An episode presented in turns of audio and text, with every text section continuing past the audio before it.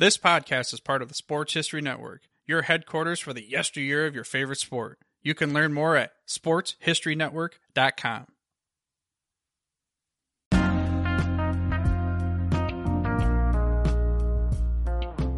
Welcome everyone to The Football Odyssey, part of the Sports History Network. This is your host, Aaron Harris. On today's episode, we welcome Phil Tuckett. Phil is the former Vice President of Special Projects at NFL Films. In this insightful interview, Phil reflects back on his days at NFL Films as one of the first employees hired by Ed Sabol, and takes me behind the scenes of some of the greatest NFL Films productions, including memorable stories involving Hank Stram, Dick Butkus, and Bum Phillips. If you enjoyed this interview, then feel free to subscribe and share. Don't forget to follow me on Twitter and Instagram, and you can reach out to me directly at thefootballodyssey.com or at sportshistorynetwork.com. And, as always, thank you for listening. So prior to becoming a director and a producer at NFL Films, you were actually a wide receiver for the San Diego Chargers back in the American Football League days, right? I sure was. Had started my football career at 8 years old, and I was the quintessential jockdom in front of anything else. I wasn't that well-rounded as a human being, and part of it was because my dad was so involved in my career, and he had been too small in high school to play football. And I think that he always had in mind maybe going and getting a little reflected enjoyment out of watching his son play. So one of my earliest memories was out in the front yard running out for passes. And I probably was only 5 or 6. And then I started playing organized football at 8. I have to laugh now when people say, you know, I don't want my son to play football until he's in high school because, you know, it's too early to start. Well, my dad was kind of champing at the bit to get me started as early as possible, and I was going right along with it. So I loved to play sports. I was a letter winner in high school, and football, basketball, and baseball. And my whole life revolved around the 3 seasons and getting through one to get to the next. And then I wasn't highly recruited out of high school. I had a chance to walk on at the University of Utah. I grew up in Salt Lake City. So I was kind of disappointed that they showed little interest in me.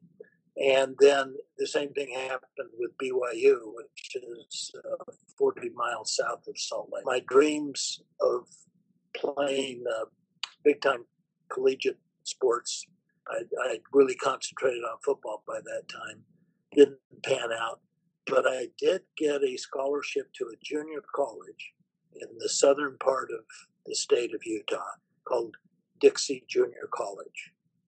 And my ego was flattered because the coach actually came to my home and sat with myself and my dad and offered a scholarship, a full scholarship, to go play football at Dixie Junior College. So I, of course, immediately accepted that.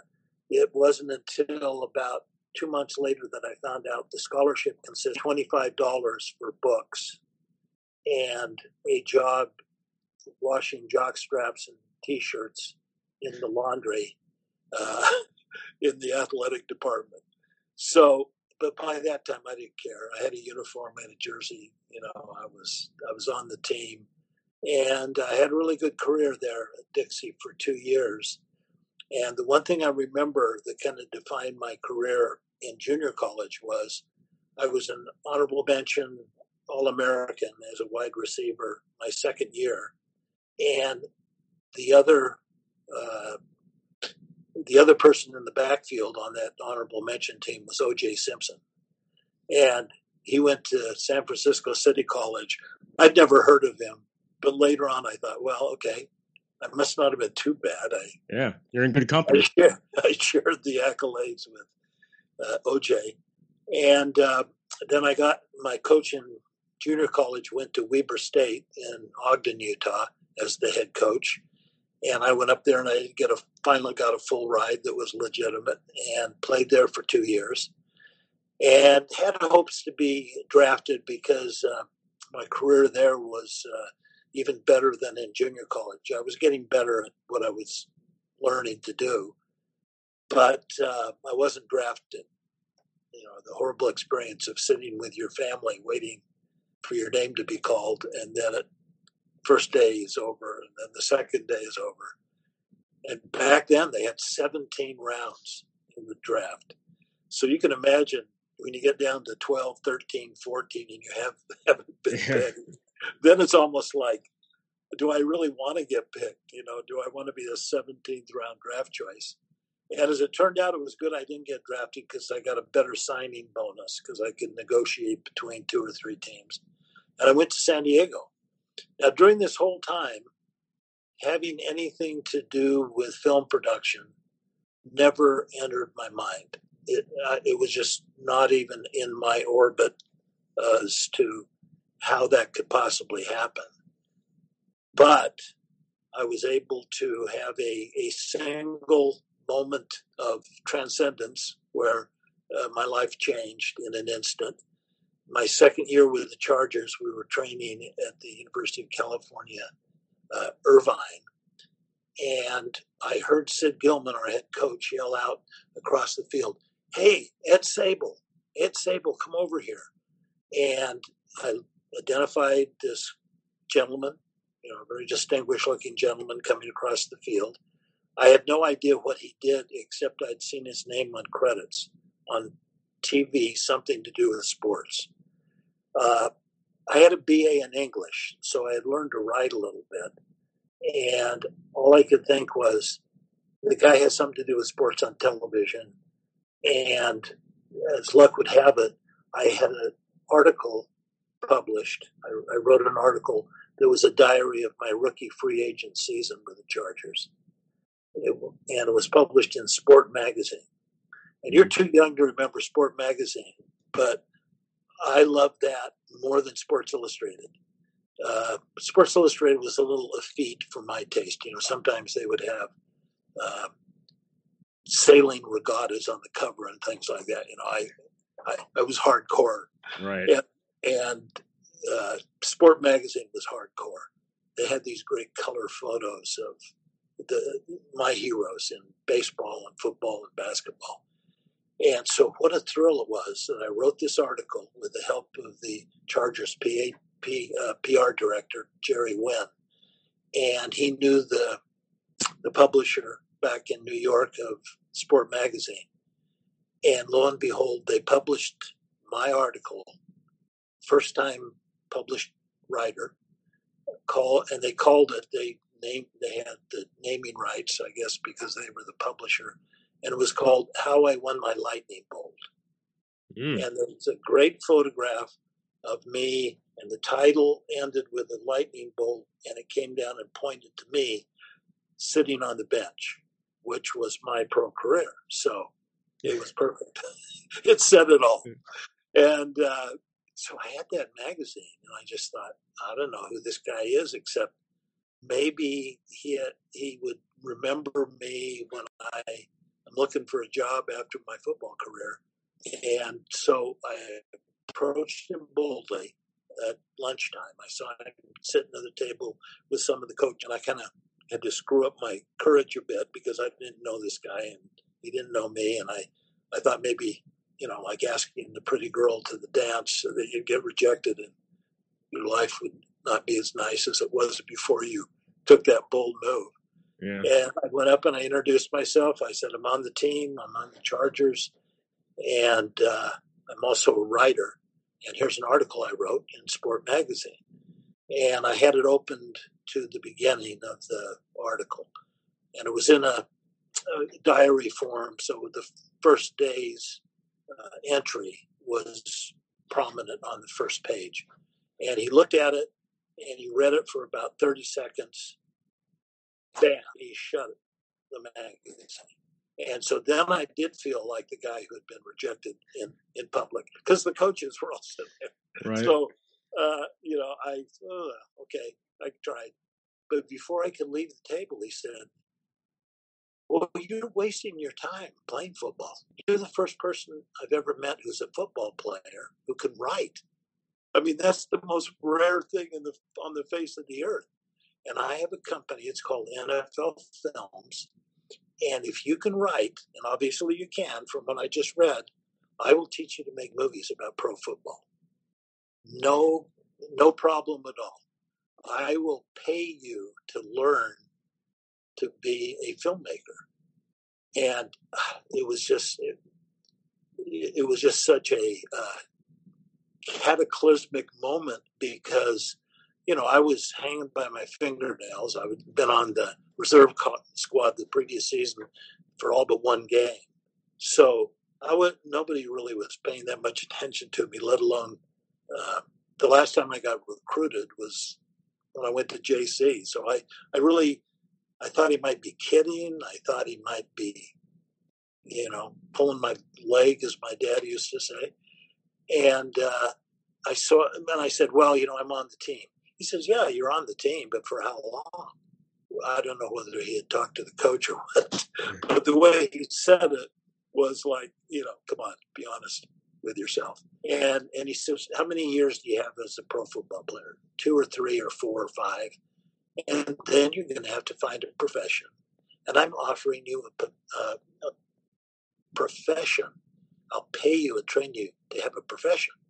And I guarantee you, you will make some good money. You'll have fun doing it. And you'll do it the rest of your life. When you're an old man, you'll still be doing it. And you'd rather stay on the football team rather than come with me and have me give you all these things. I found out later he was a real salesman, and that's where he came from. He was selling raincoats that his father-in-law produced in Philadelphia, and he was a salesman through and through until he got sick of that and started NFL Films. So that's a whole other story. The saga of Ed and Steve Sabol, that's a whole other podcast. For him to give you that kind of praise about being a football player that can actually write, it has to speak volumes, because Steve himself wrote when he was in college too. So, oh, yeah. You're someone that really had to stick out to him in order to really get that opportunity. Well, Big Ed, we called him, but always behind his back. He was Mr. Sabol when you addressed him directly. But Big Ed was a visionary. He wasn't a filmmaker. He didn't know how to make a film any more than Walt Disney knew how to draw a cartoon that was decent. But he was the visionary, and he had an instinct for this kind of stuff that was uncanny. So, yeah, he saw right away that I was kind of wasting my time playing football, but he could make something out of me as a football filmmaker. And that right from the start, that was the only thing Steve and Ed cared about, is making football films. They had other opportunities to do scripted films in Hollywood and everything else, because they became so noteworthy. All they cared about was making football films. That was it. And so he saw some beef on the hoof that he could make a steak out of. And so I had to turn him down 3 times because he was very persistent. But, to tell you the truth, what I was thinking is my dad would kill me if I walked away from being on the San Diego Chargers.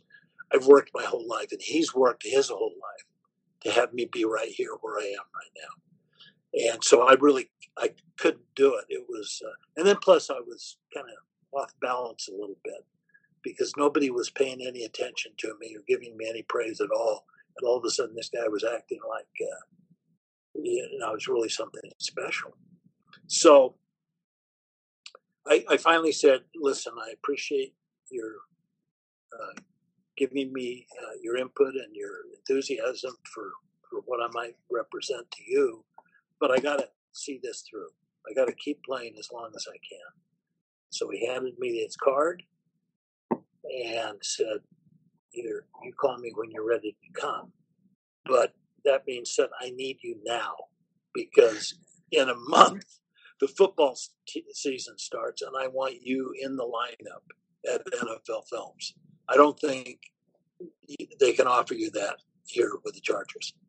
So, you know, when I went back to the dorm, I was thinking, really, was that the right decision to make? I mean, the guy was so sure of, and, you know, back then there was no internet, so I couldn't look him up to see if he even was legitimate. I don't know. I didn't know anything about it. And so 2 weeks later, I got cut. And Sid Gillman was from the Ohio mafia of Paul Brown. He came from that coaching tree. And every one of my found out since had the same line for cutting a person.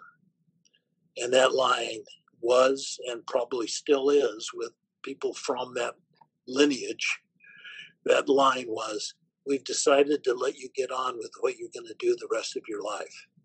Like they're doing you a favor to fire you. Right. Yeah. I guess it made him feel better somehow. But so I got the line. I turned in my playbook, and I called Ed Sabol back in Philadelphia, and I worked for him for 38 years. So when you were writing your journal, were you planning on publishing it at some point, like Lee Grosscup did and a few other players from that time? Well, Lee Grosscup was one of my heroes growing up in Salt Lake City. I didn't care about, you know, Otto Graham or, you know, Sid Luckman or, right, you know, Bobby Lane, any of those guys. Lee Grosscup was our hero in Salt Lake City. And he lasted 2 or 3 seasons with the Giants. He wasn't dog meat, but I remember reading his book. And so maybe somewhere in the back of my mind, it clicked in. But no, I would never have done it, except I had a part-time job that I got during the off-season between my first and second year, writing for a daily newspaper called the Daily Californian. And so I was writing these feature articles. In fact, I wrote a good one I was looking at the other day, where I reported on a game that Bill Walton played in. And he was a sophomore at high school there in San Diego. And I made the comment that he's a fine player, but he's already had 2 knee operations, and his knees will never last past high school. And of course, he's Bill Walton. But so my prognostication was not that great, but the PR guy for the Chargers saw my articles. He says, "Hey, you're really a fine writer, a good sports writer.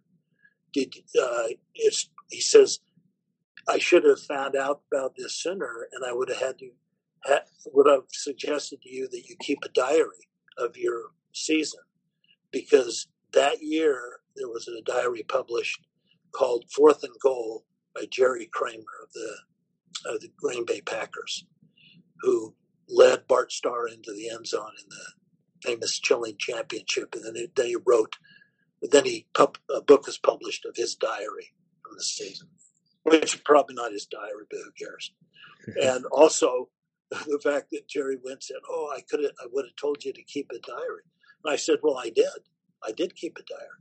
He says, "Well, let's hone it down, and I'll take it back east, because I'm going back to New York City, and I'll try and get Al Silverman to publish it in Sport Magazine." So I just went home and wrote the whole diary, like, because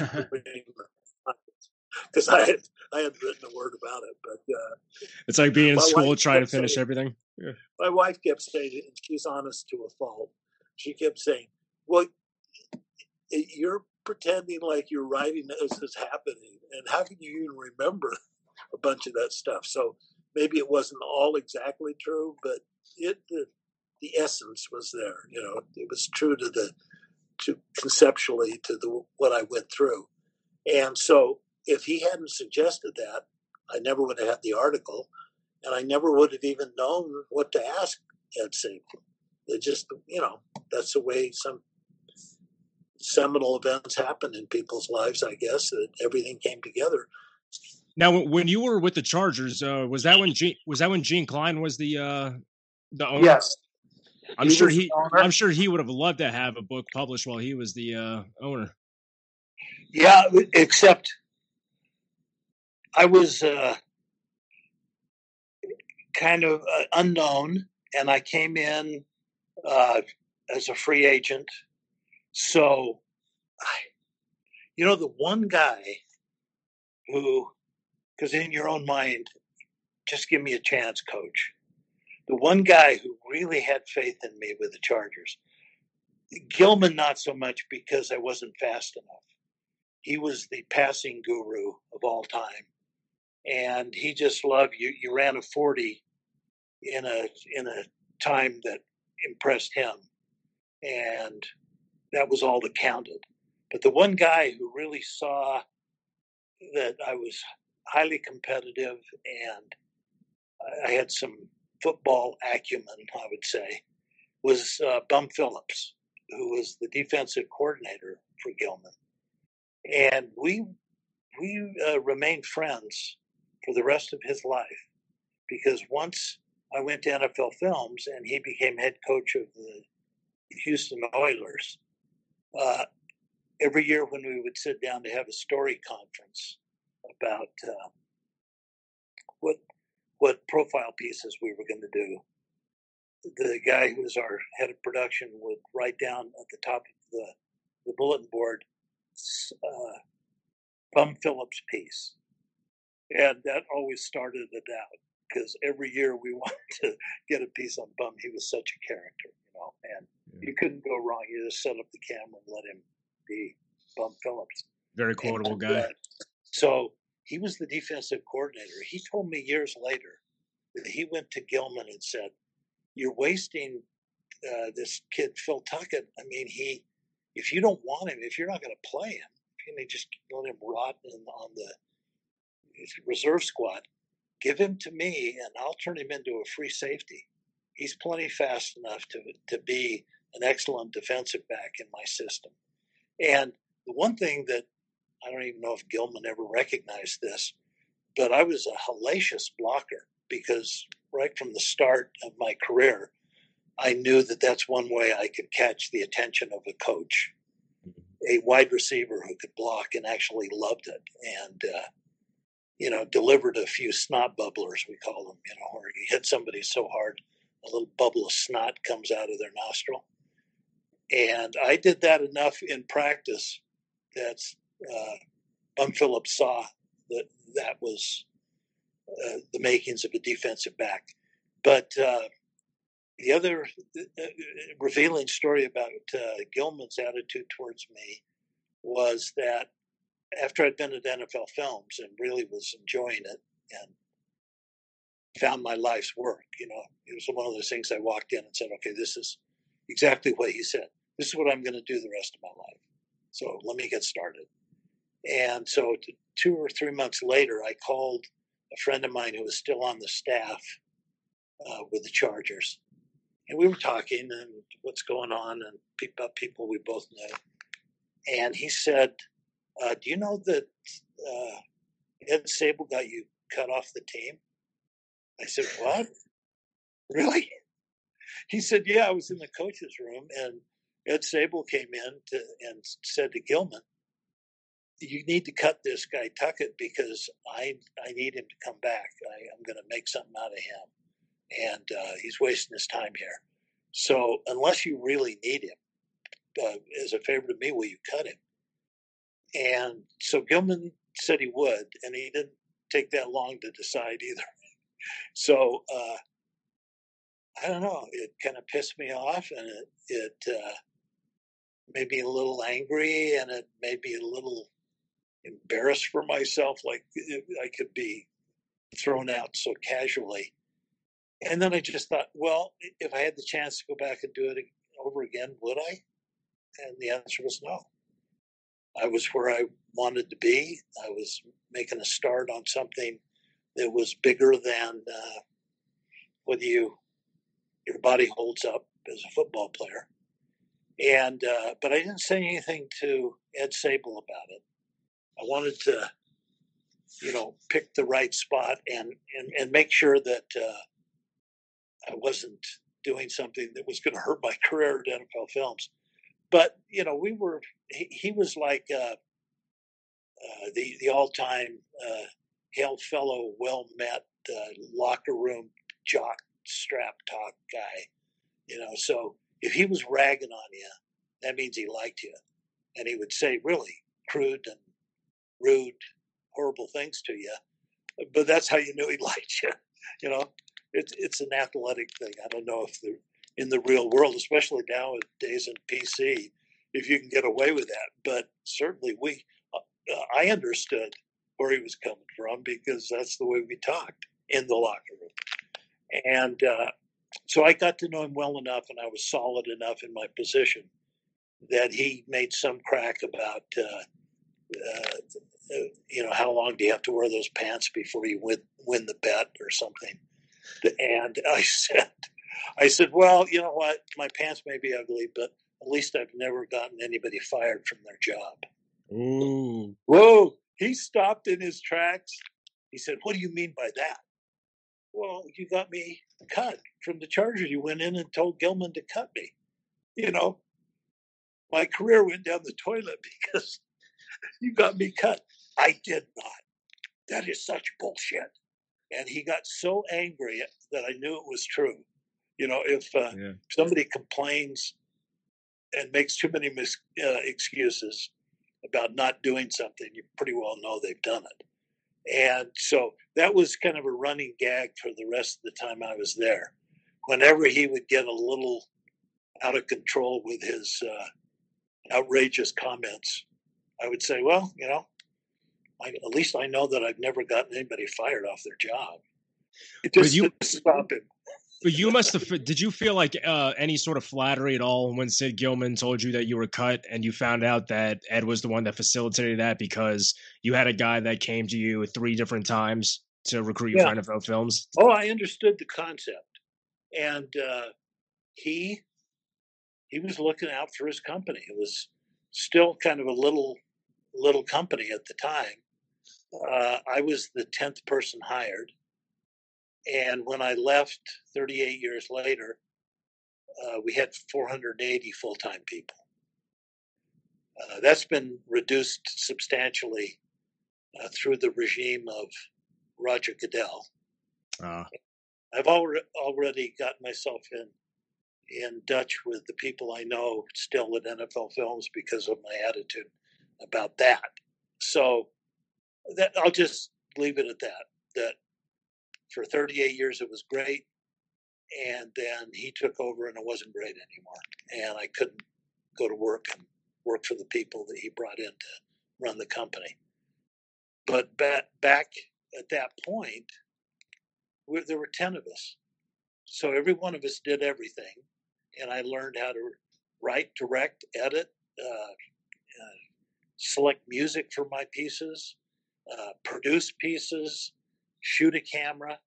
It was fun.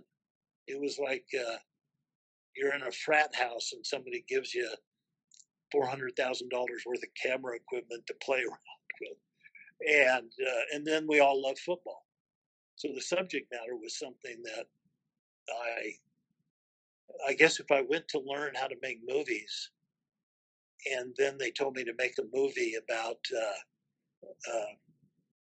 the space program or something, I might not have caught on as quickly, but I knew the subject matter, and I knew that I would really enjoy the process of working with the subject matter and making films. So it was mother's milk to me. I started out like I had been on a trajectory to end up there my whole life.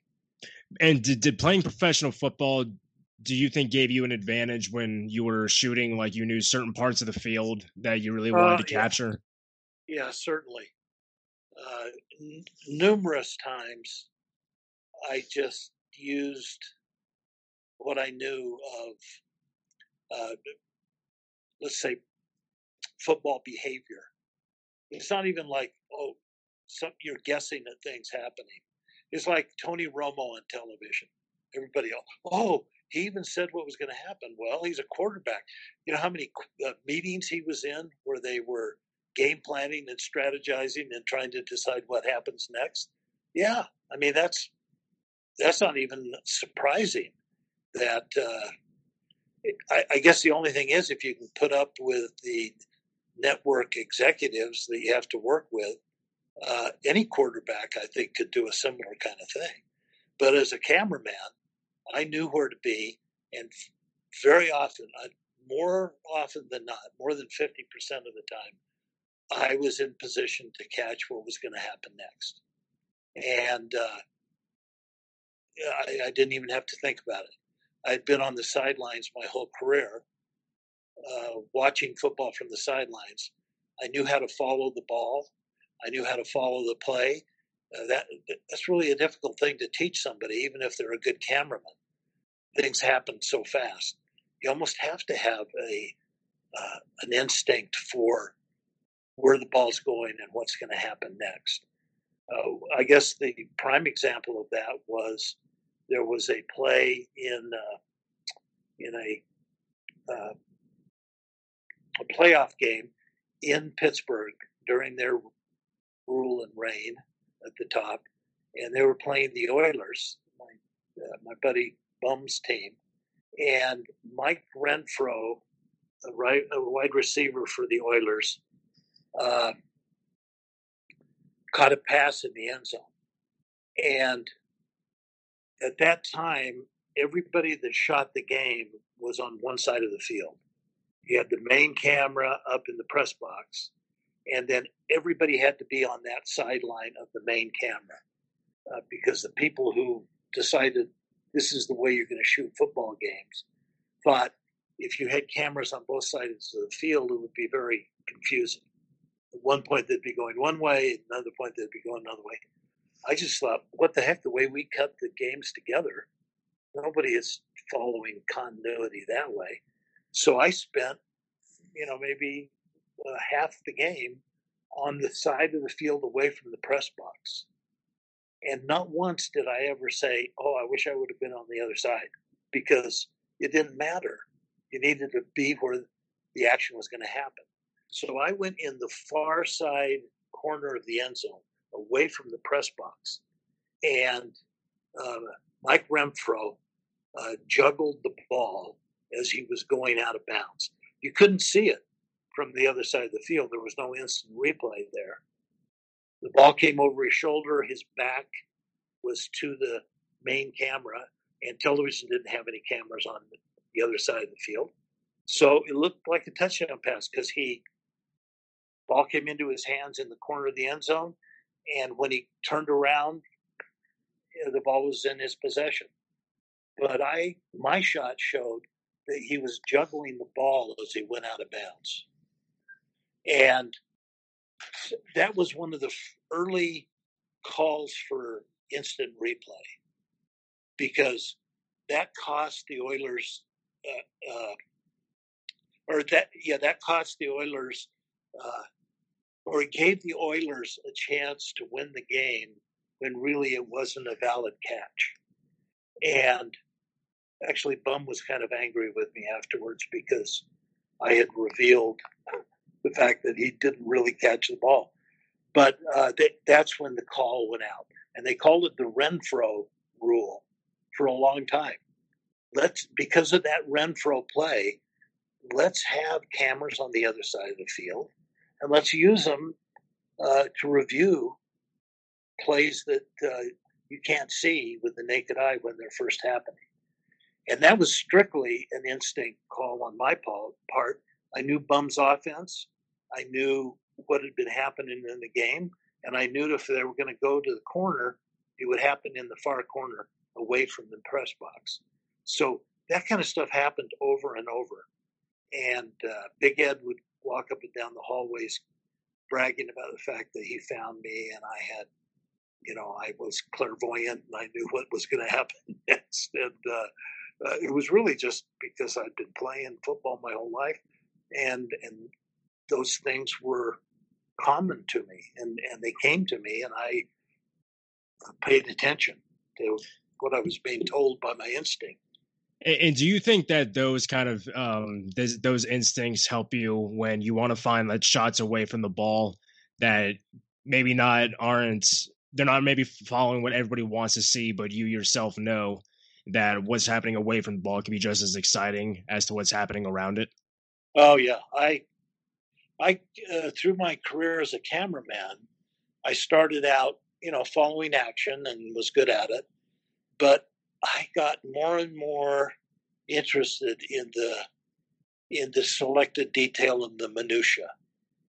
And I started adding millimeters to my lenses that I was shooting until I became the cameraman known for shooting elbows and eyeballs, because I wanted to see inside the helmet. I wanted to see down the line of scrimmage. And I wanted to use the camera to show the audience something that they would never see otherwise. A wide shot, the TV coverage would give you that. So I got closer and closer and closer until what I contributed to the oeuvre of NFL Films is that extreme close-up look of the telephoto lens. I started out on a little tripod that I put on the ground, so I had a low angle, and I got frustrated with that. So I finally found a rig that I could hand hold a 600 millimeter lens, and I don't know how I did it. Now that I'm 75, I probably couldn't because it was heavy. But back then I was in great shape, and I would shoot slow motion. And so even though I was handheld, it would take the jerkiness out of it. And then once the action started, then you don't even notice that it's moving a little bit. So I would get shots that would amaze the other cameramen because they had never conceived of such a shot. And I enjoyed that. That was my, towards the end of my career, that was my claim to fame, as I pioneered the use of super tight lenses from 600 millimeter to 1,000. What was something that when you first started production, because you had a background as a writer, but when you started getting into the producing and the directing end of it, what part of filmmaking was the hardest for you to grasp? I think I embraced and the new things that would come up that I hadn't done before. I remember I just started learning how to edit a little bit, and that was when you'd take two pieces of film and splice them together with a piece of Mylar tape. I mean, when I talk to my students now, I say, okay, now we're not talking about a Ferrari, we're talking about a covered wagon. This is the way we used to edit. And even that I love, and I still love it to this day, being alone in a room with your thoughts and no pattern to follow, except what's in your own mind as what you need to tell the story.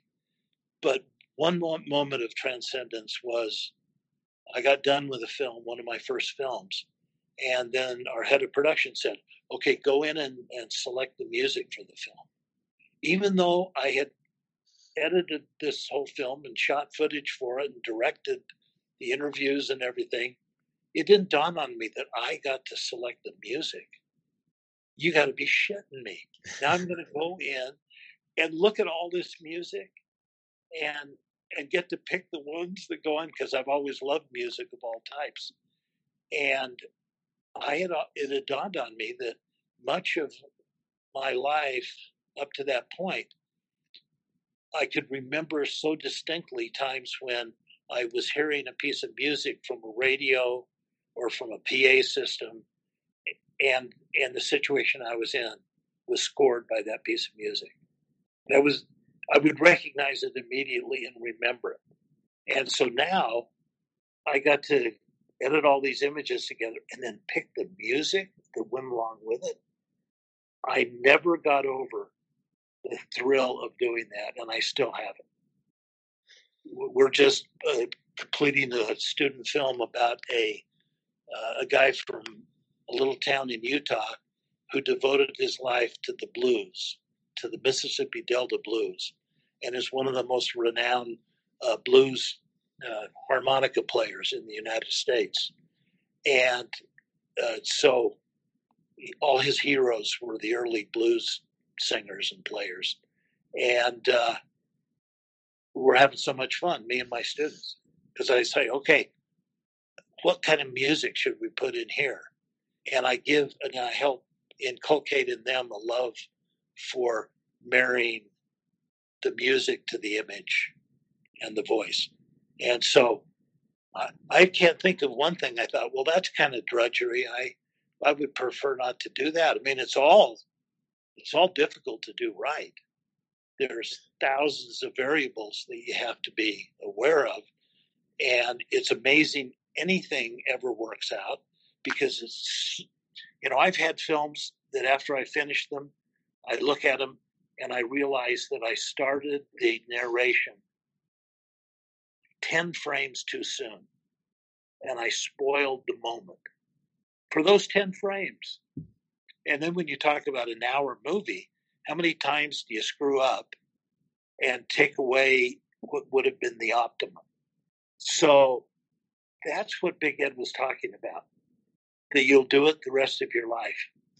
Without saying it to me, I realize now what he was saying is you'll never be able to be as good as you want to be, but you'll always continually get better if you love it, if you have the fire in your belly to do it. And so now when I make a film, this blues film is one of the best things I've ever done.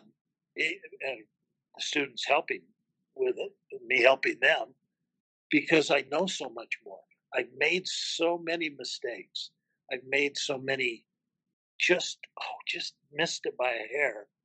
And I've learned from those things. And as long as I can see and hear, I'm going to be making movies because I haven't made my best one yet. That's what he was talking about. And so you won't have to play golf. You won't have to play dominoes in the park. You'll keep doing this because you'll keep getting better at it. And that's absolutely true.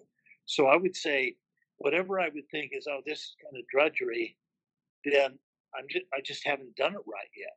I haven't done it with the degree of skill that would allow me to be proficient in it. So that's what I teach my students too. And I don't know how many of them believe me that I'm just as enthusiastic about doing what I do now, probably more so than I was in the beginning.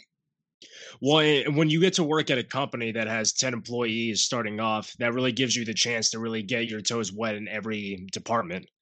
You really get a chance to figure out what you really like and what you need to work on. And then as you progress forward, what you were really enjoyed, you became adept at, and then you get more passion for some of the things that you've been working towards improving on. Yeah, I mean, it's hard to describe it to most people who have had careers where they did the job a lot of times just because they had to do it to support themselves and their families. And we would go to work, and it was like a playground. I'd be in my office researching some material, and over the intercom system would come, okay, Clarion players meet in the back alleyway. And we'd go rushing out there because that was our what they call in feature films Foley, where you record sounds to then put over the finished film and mix them in. And the Clarion Street was an alley behind our facility in Philadelphia. And so we got to go out there and pretend we were football players and yell and scream and act like we'd got our knee blown up and scream into the microphone. And it was somebody who was working on a film that needed some voices, and all of a sudden 20 people were out there running up and down the alley I don't know what the neighbors thought, but it was fun. It was like every day, let's go do some fun stuff at the office. I feel badly for people that haven't had that experience in their profession, you know, because that's, in a way, that's what every profession should be. It should, you know, incorporate, well, hard work, but also play. Do you remember the first assignment you ever worked on for Ed? Yes. So before I called him out on getting me fired, it was just like a couple of weeks after I got there. I didn't really know what I was doing, except I was excited to start to learn. And he came to me and he said, I want you for the CBS pregame show to do research on all the hardest hits from last football season. And, you know, people really love that when you do a montage of the hard hits, the snot bubblers and clotheslines. And, you know, and back then, you know, nobody was going to call you a monster for admitting the fact that people watch football for the violence. Right. Yeah. Violence was part of our job. So, and I've been a player, you know, I crap kicked out of me plenty of times. So I knew what a hard hit was. And, but I was so new that I probably 10 times longer on that piece, because it was my first assignment. And also I didn't know what I was doing, but just to try and gather all these shots together. And so then I had them all. And I thought, how can I really impress Ed Sabol? Because he's the only one I cared about at that point. And Steve was around, but, you know, he was the boss's son, and I didn't know him as well.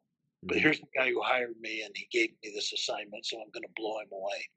So I thought, I got to do something different to distinguish myself. And so my brother was in Washington, D.C., and he was a professional bluegrass musician for a group called Country Ham. And I thought, what if I put together all the hard hits, then I have his band come up and record a soundtrack to it where every time somebody gets hit, something in the music it syncs up with that hit. And so I called him, oh yeah, that'd be fun, we'll do it. And I didn't ask anybody about this. I asked him, how do I record something? And, you know, I didn't want anybody to know until I was done. Part of it was I thought maybe it would be a failure and that nobody would know I tried it. But so he came up, and sure enough, I had 5 minutes of hellacious hits. Every one of these hits would get a player banned for the season, if not life, today. But back then, I don't remember any of them even having a flag. I don't think any of them were flagged. And so I had 5 minutes of that, you know, ultra violence, you know, kind of like the Clockwork Orange of football. Right. And then I came up with this idea to call it the Blue Ridge Mountain Rack Up. So these guys getting all racked up by these hits. And we recorded it and we put it together, and I showed it to Big Ed. He said, oh, that's great. He says, I love that. Let me see it again. So I was feeling good. And it was on television, on CBS during one of their pregame shows. And on Monday, there were a couple of guys there amongst the 10 people who were a little jealous of the fact that Big Ed kept bragging about me all the time because he had hired me. And so this guy was really completely okay with trying to make me feel like crap. So he showed me a review of that particular piece in the New York Times. And it was an old dog sports writer. Oh, I can't remember his name now. But he was like an old school.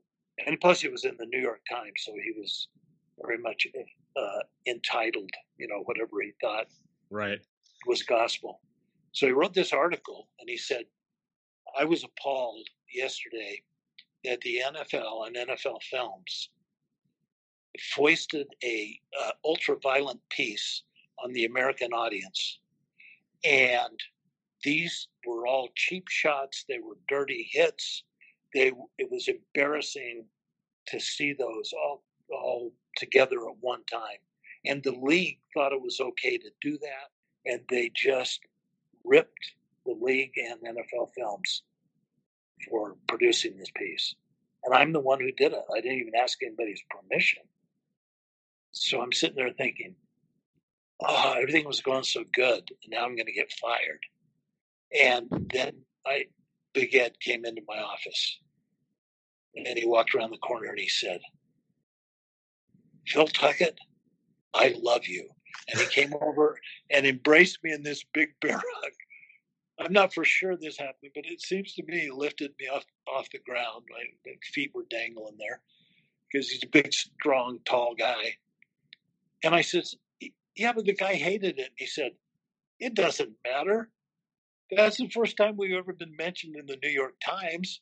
I don't care whether you hate it. He doesn't even know what he's talking about. He's an old coot. Time has passed him by. I could care less what he thinks. So I went from despair to exaltation, and that was my first piece. So, you know, I had some failures in between that and 38 years later, but mostly it was just a bunch of fun and good results. When you talk about how some hits back then would get people suspended today, like earlier I was watching a Raiders game from the early 80s, and even at that point, you're watching almost two different games when you're watching a game from back then as opposed to like in a couple of days when you watch the Super Bowl. It really is just a whole different world. But that's what's so great about going back. And that's why I love NFL Films and watching like the old footage, because you just get to see such a cinematic way of how the game was played back then. Well, yeah, I mean, there's something to be said for what's been lost. But in our society, that doesn't matter. It's, are you presenting yourself in the proper way that society expects you to present the material today? But you still have great athletes. You know, Patrick Mahomes can still rise and be brilliant. So it's still a great game. It's just too bad. And the Blue Ridge Mountain rack-up, we'll have that forever. So if we want to really delve into the so-called dirty play and ultra-violence, that'll always exist. What was the other video, Search and Destroy? Yeah, that was about linebackers. Yeah, I like that one too. Yeah, that was good. And then we did a piece on Dick Butkus. And he was the one guy that everybody you talked to back when he played, the other players were afraid of him because he was so vicious, and your head was on a swivel all the time, one guy told me, because he would hit you 10 yards downfield just as the whistle was blowing. So you were never safe when Butkus was on the field. And so we were going to do an ultra-violence piece on Dick Butkus and all his shots, and we definitely had them. So we flew him into Philadelphia. That's when our offices were still on Vine Street in Philadelphia. And Steve and I and a cameraman decided we were going to grill him and try to get him to say some outrageous stuff about his philosophy of violence. And he came, and he was just so calm and charming and erudite. I mean, he wasn't Dick Butkus. Come on, be a mean-spirited prick. What's wrong with you? We didn't bring you. We didn't pay for your plane ticket so you could be a nice guy. Yeah. And so after about a half an hour, we took a little break, and I went in the other room with Steve, and Steve said, we got to get this guy drunk. He is two together to get the stuff we need. So we went out to dinner at Bookbinder's, a eatery there, a fish place in Philly. And he got rip-roaring snorted. And we came back, and then he sat down, and then he was Dick Butkus. And he was so Dick Butkus. It was unbelievable. Steve asked him, and he said, have you ever wanted to do something on the field to show how vicious you could be? And it hasn't really happened yet. And he said, well, you know, I like that movie, Hush, Hush, Sweet Charlotte with Betty Davis. And when that head came rolling down the stairs, I thought, that would be good to do in a game sometime. So then afterwards we said, well, did we go too far with that one? But we put it in, and obviously it was exaggeration for effect and tongue-in-cheek. But it was Dick Butkus that was saying that, and it meant something. So that's what I mean about fun. How could you have more fun than that? Hanging out with Dick Butkus and getting him to say outrageous things on camera. I was watching a clip yesterday, and he was mic'd up. It was his last season, and they're doing the coin toss, and they're all shaking hands. And as they're jogging off, he just says under his breath about the other team, assholes. Yeah, assholes, you assholes. Yeah, we did that wiring, and it was in a preseason game. We had to talk him into it because, you know, there's this thing about the inner sanctum, you know, and I don't want anybody getting in my private space. But we finally talked him into it, and he was great, as we knew he would be. And actually, NFL Films was the first organization to ever wire a player. And that's just become omnipresent now. So many things that we did first, now everybody does. That's why it was hurtful when NFL Films was put on the sidelines by the NFL Network, because we deserve better than that because of what we contributed to the game and all of the innovation that we've contributed that caused people to become football fans at an early age and never lose that love. So, you know, we had some great wirings. Do you remember Abe Gibron? He was the coach of the Chicago Bears, and he was a George Halas guy. Foul-mouthed, eccentric, you know, out of control kind of guy. We couldn't use half of the stuff we got, but it was hilarious. And then you probably have heard of the one we did with Hank Stram, head coach of the Kansas City Chiefs. That was in a Super Bowl. And if you haven't, look that up on the internet, because he was the best wiring we've ever had, because usually you get like 10 or 12 good minutes. We had 40 minutes of nonstop one-liners. We found out later that he had a buddy in L.A. that was a joke writer for Henny Youngman or one of those guys. Okay. And he had written him a script to take on the sidelines during the Super Bowl, to deliver these lines that he knew that would be picked up by the microphone, and then we would edit together as though it was spontaneous. So if you look closely, there are a couple of times where he's it's a timeout, and he'll look down at his clipboard like he's looking at a play, but really he's finding one of these lines to deliver. And then all of a sudden he yells, you guys look like a Chinese fire drill out there. And everybody, all his players are looking around like, oh, the coach has lost his grip. It's a timeout. And this is during the Super Bowl? It was during the Super Bowl. And that's what made it such a classic. But it was not because we did it, but it was fabricated quite outrageously by Hank himself. And he was a real camera hog kind of guy who loved being on camera. And here I am in the Super Bowl. I'm going to make the most of it. I don't know if I can think of anything clever to say, but this, my buddy can feed me some lines. Was that the first time you ever met him? No, he was a good friend of Big Ed's. Whenever he was in the East, he would come down and hang out. And, you know, really an interesting guy to be around and smart. And unlike a lot of coaches, he had interests outside the game of football. And so he would sit around and talk about Magellan and, the equations in math that he remembers that he uses in his game plans. That was all BS too, but it was interesting to hear a coach that could do more than just talk X's and O's. And he was really that guy. We loved him and he loved us. Yeah, listening to him, I mean, he's definitely one of the most quotable coaches of all time. I mean, whenever NFL does like the like those top 10 shows, yeah, sometimes they'll add like one of his lines as like a sound effect or anything like that. But well, yeah, those are the ones from the Super Bowl because that was the classic. One of them was let's matriculate. No, what is it?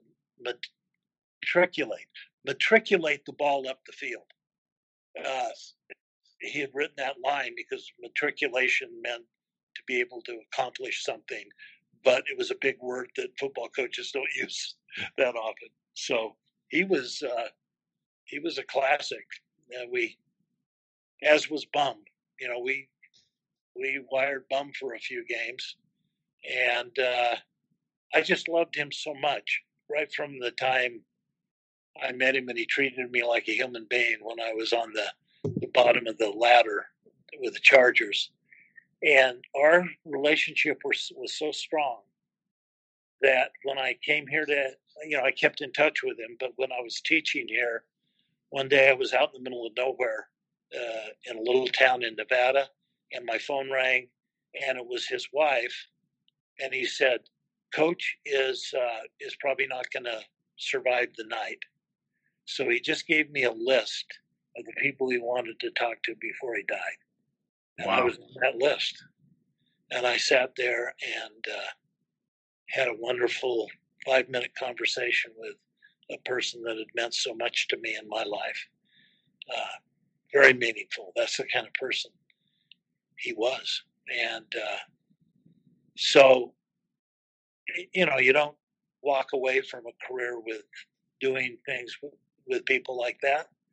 You try and capture it and keep it. And I guess I need to write a book sometime, but too busy. You know, I thought about it, and then I thought, I'm still making movies. I'm still teaching the students. See, maybe I ought to wait a few years. You got to make this happen because I think NFL Films has such a unique history. Because the only book I've seen really on NFL Films is Keepers of the Flame by Travis Vogan. I think you were mentioned in the book. And it's a good book, but I would love to hear the stories like you're telling me about Hank Stram, like having like a joke writer give him like 21 liners to read during a Super Bowl like that. You have like such a view of the NFL that no one else I think is going to be able to discuss or replicate. Well, and I, I don't have any relationship with any of those people now anymore to be damaged by telling the truth. And I wouldn't mind doing that because the people who broke the company apart did so in such a heavy-handed, callous way. They don't deserve to just go scot-free. Somebody needs to call them on it because they did the wrong thing. Maybe it was a great business decision, and that's fine. But you don't have to be cold-hearted and callous about it like they were. They did it like we had meant nothing to the league, and in my opinion. So I think they deserve to be called on the carpet. I just don't have time to do it right now. How was it that things changed once NFL Network came into the picture? It was just Goodell brought in people from ESPN to try and replicate SportsCenter, but strictly on the football basis. and it didn't have anything to do with the way we had done business all those years. And so, and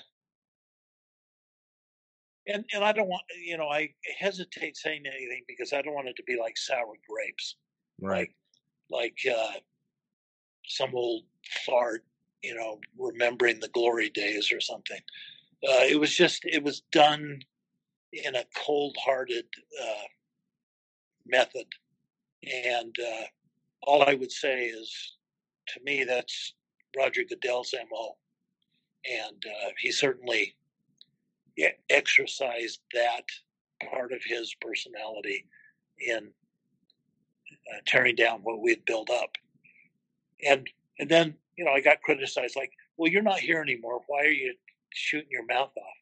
Yeah, but I was there when there were only 10 people. And then I worked for 38 years to build it. Don't you think I have the right to be disappointed in the way it ended? You know, I paid my dues. I'm not some guy who came in for 3 years and now I'm going out and revealing all the secrets. I have the right. And you're voicing what it is. You're voicing your opinion whenever you're asked. Yeah.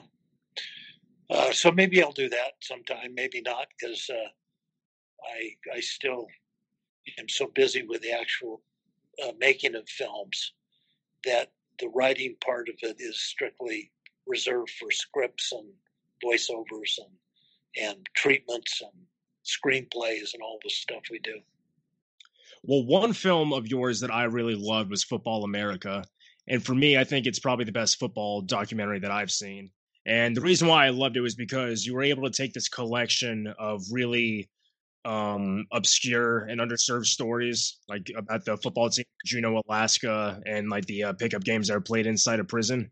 Can you give me a little bit of a background about how you came up with that idea and what it was like to produce something like that? Well, I felt that sometimes we were in danger of creating a cliche of what NFL Films did by doing the same thing over and over too often repeating ourselves. And I know why we did it is because it worked. You know, it was effective. So why stop doing what you're doing? But I also very early on thought, oh, there's such a great setup here, a great production company. And my love was in making the movies, not exclusively doing the same type of movie over and over again. And so I got Steve Sabol to allow me to become kind of an independent producer for other stories. They called it special projects, and I was the VP of special projects. If I could sell a film, even if it was non-football related, then we would produce it during the off season when we had time. So I produced and directed films for the History Channel, for TNT. I did music videos. I did almost 100 music projects that were either on MTV or long-form documentaries about musical groups. And that all energized me to go back to football. But it also made me think about a different approach to take. One of the things I suggested to Steve, and he liked the idea, was a film called Autumn Ritual, which was a group of interviews with people who had nothing to do with football, just talking about the phenomenon of America's obsession with football. And so interviewed the beat poet Allen Ginsberg and Jerry Falwell and Bill Blass and the minimalist composer Philip Glass. It's kind of a wild film called Autumn Ritual.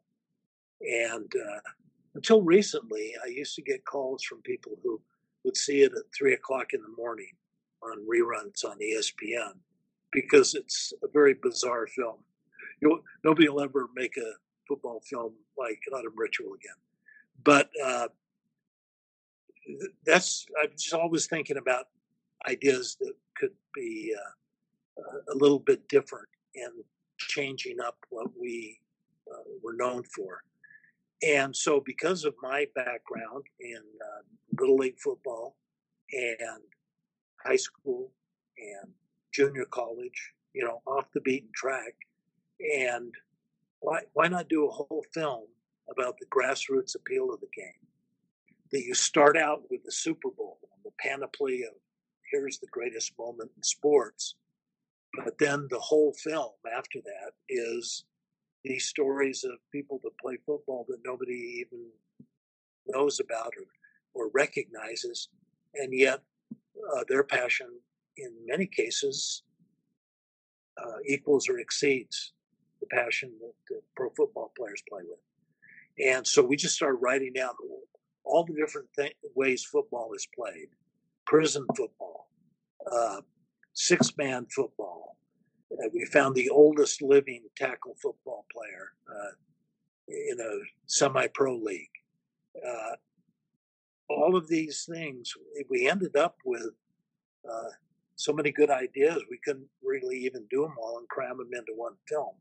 But that was my one stipulation. And actually, I produced it and I directed several of the segments, but this was a great film for the whole company, because there were probably five other producers who took different sections and put their special take on that particular section. And then we joined them all together. So, you know, I'm very proud of that film because it looked at football in a completely different way, but came to the same conclusions. And so we were proud of it when it was completed. I don't know if they were as proud of Autumn Ritual because it was too bizarre. But so I went out on the edge with Autumn Ritual, and then I brought it back a little bit with Football America, and that was highly successful, and we won 2 or 3 Emmys for that particular film. Yeah, the moment I watched it, I really identified with it, because something I want to do with this show is to kind of look at football from all vantage points. You know, for you, like you said, you went from the Super Bowl all the way down to the grassroots of being played in prisons or a semi-pro football player that's approaching his 60s. You get these really unique stories that you otherwise wouldn't hear about unless you were reading like the local newspaper. Yeah. My wife for a period of time, well, we were married when I was in junior college, and we've been married 55 years, so she's a lifer. Yes, I guess so am I. But she was always a little concerned that my obsession with my job. And so when the kids got older, they were in school all day, she went back to school herself and got a degree in film. And so then she worked with me on that film as my production coordinator, making all the arrangements to go to all these different places, and she personally won an Emmy for that. The only bad thing is, once she got the Emmy at the Marriott Hotel in New York City, she said, "This is too hard. I'm quitting, and somebody needs to be home because all these things need to be done." So she's got her one Emmy, and which she's very proud of, and she should be. But it was, you know, something that obsessed both of us at that point. And so whenever we're driving around and we see an interesting football field, we want to go film it, even though it's long past being able to be used anywhere, because that's what we did. Whenever we visited these places, we would look on the map and see, is there a football field at the edge of a coal mine? You know, and then we'd go over there with a camera and get shots. And we haven't gotten that out of our system. It's so the variety is endless. And I guess that right there tells a story. You know, if it wasn't something that resonated with people on every level, then they wouldn't have the places to exhibit that passion. And that's what Football America was all about. I don't know. I kind of, it has a special meaning to me because I did it with my wife, and of course there was all the other people at NFL Films. And whenever you do something that's a success, people come out of the woodwork to take credit for it. And you're saying, wait a minute, I didn't really see that person at all when we were actually producing it, but okay, you know, whatever. Well, kudos to your wife for going out on top. It takes a lot of discipline to do that. I was so shocked. That one snuck up on me completely because I guess my personality is, hey, I want an Emmy. I want to win 20 more. So, but it was best for our domestic situation. And but she's always understood what I do more since she went through that experience, you know, where you don't have a job like this and you just say, okay, it's 5:30, I'm done, I'll see you tomorrow. You know, it never works out like that, and it shouldn't. You know, I wouldn't want it to. Right. I don't know what I would do in that situation. I don't know how to handle it. Do you remember any of the ideas that didn't make it into the final cut of the documentary? We started into a thing about going to Europe. There are some of these American football leagues that exist in foreign countries. Mm-hmm. But they were almost like little club situations, you know. It didn't rise to the level of a populace who's completely immersed in an idea. And plus the fact, we love the fact that the only place it is that popular is in America. You know, right. You can't go anywhere else. And they say, oh, people will go see it in England, but they're not out there playing football on Friday nights, you know, with the young kids. So that was kind of one that we thought about, and then we just put that to the side and thought, yeah, this is football America. This is the grassroots of the game in America. And we got a lot of kind of harebrained, off the wall ideas about, you know, some little town in the middle of nowhere where they've invented a game that started out as football and turned into something else. It was just, it was too divergent. You know, it would have been, we would have put it in with any of those other things, and it would have seemed kind of silly, and we're trying too hard. And we had plenty. We had to cut down within each one of the sections to get it into one show. And then I think the company started a series. It was after I left, called Football America, where they took a lot of the stories that had been shot for other purposes and tried to put it under the same banner. But the unifying nature of, you know, the music and the cinematography and the narration, it all fit together so well in a 1-hour film that have it episodic like that, you kind of lose the through line. I agree. The story that goes all the way through. So sometimes, you know, I can identify with people in scripted film who don't want to do a sequel because they've said what they wanted to say, and it would besmirch it somehow to try and, you know, take it beyond that. I guess you can say that about the people with Breaking Bad or something, but, you know, as I understand it, the guy who did that, he wrote a script for all 8 seasons that actually happened. And so he made a unified movie, and that's why it's so successful. It's a one long movie. It's a 12-hour, no, more than that. It's like 25-hour movie. If you watched it start to finish, it would all flow together. But to stop the story and then have a sequel that then picks it up again I can understand why somebody would say, you know, why mess with a good thing? Well, except if somebody gave you a lot of money, I guess you would. But. Well, that's why you have so many remakes today, right? Yeah. Well, listening to the story about like the small town that created their own game out of football, it sounds like that would have been good for Autumn Ritual. Yeah, that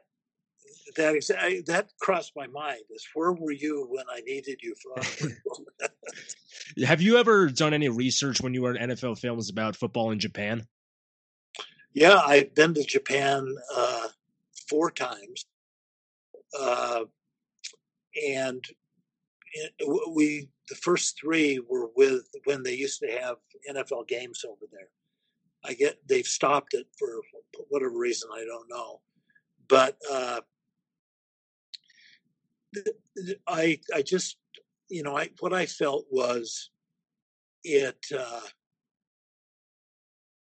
was strange that it didn't resonate like baseball did.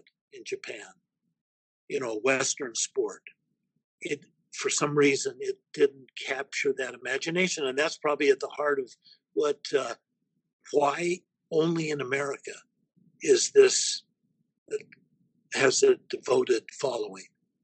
And I don't know, I'll send you a copy of Autumn Ritual because I asked that question. Why do Americans like this? What is it? And, well, it's so distinct because I did an episode about the history of American football in Japan, and I think it's such a niche following, but the people who follow it, they love it. Obviously, it's not going to be anywhere near the size you're going to see over here, but I think when people actually are willing to learn like a complicated and such a unique game, you know, when you look at most sports, it's very amoebic. The ball is in constant motion. Like football as a sport is just a unique specimen. You know, it's a very structured game that you can't really see anywhere. I can't believe that there isn't more interest in foreign countries. And I've seen that league that you're talking about in Japan when I was over there. The X League? Yeah, I guess it was the same one back then. And my college coach, a guy named Sarkar Slanian, coached the team over there after his career in the United States ended. But it's more of a, you know, like rugby or lacrosse would be, where there's there are devotees of that, but it never has even soccer has never reached the point that people predicted it would be. Somehow those games don't resonate. And one explanation that we had in the film was it was a game invented in the late 1800s that foretold television, because the shape of the field goes perfectly in television. The break between plays was perfectly set up for instant replay when they figured out how to do that. It's the perfect television sport, which I believe is the reason why the NFL season was so successful, because it's like a studio program played outdoors on a field that's shaped exactly the same way a TV screen is. It could have been invented for television, or television could have been invented for football. And I don't know. It's puzzling. I tried to get to the bottom of it in Autumn Ritual, and I think I just confused a lot of people.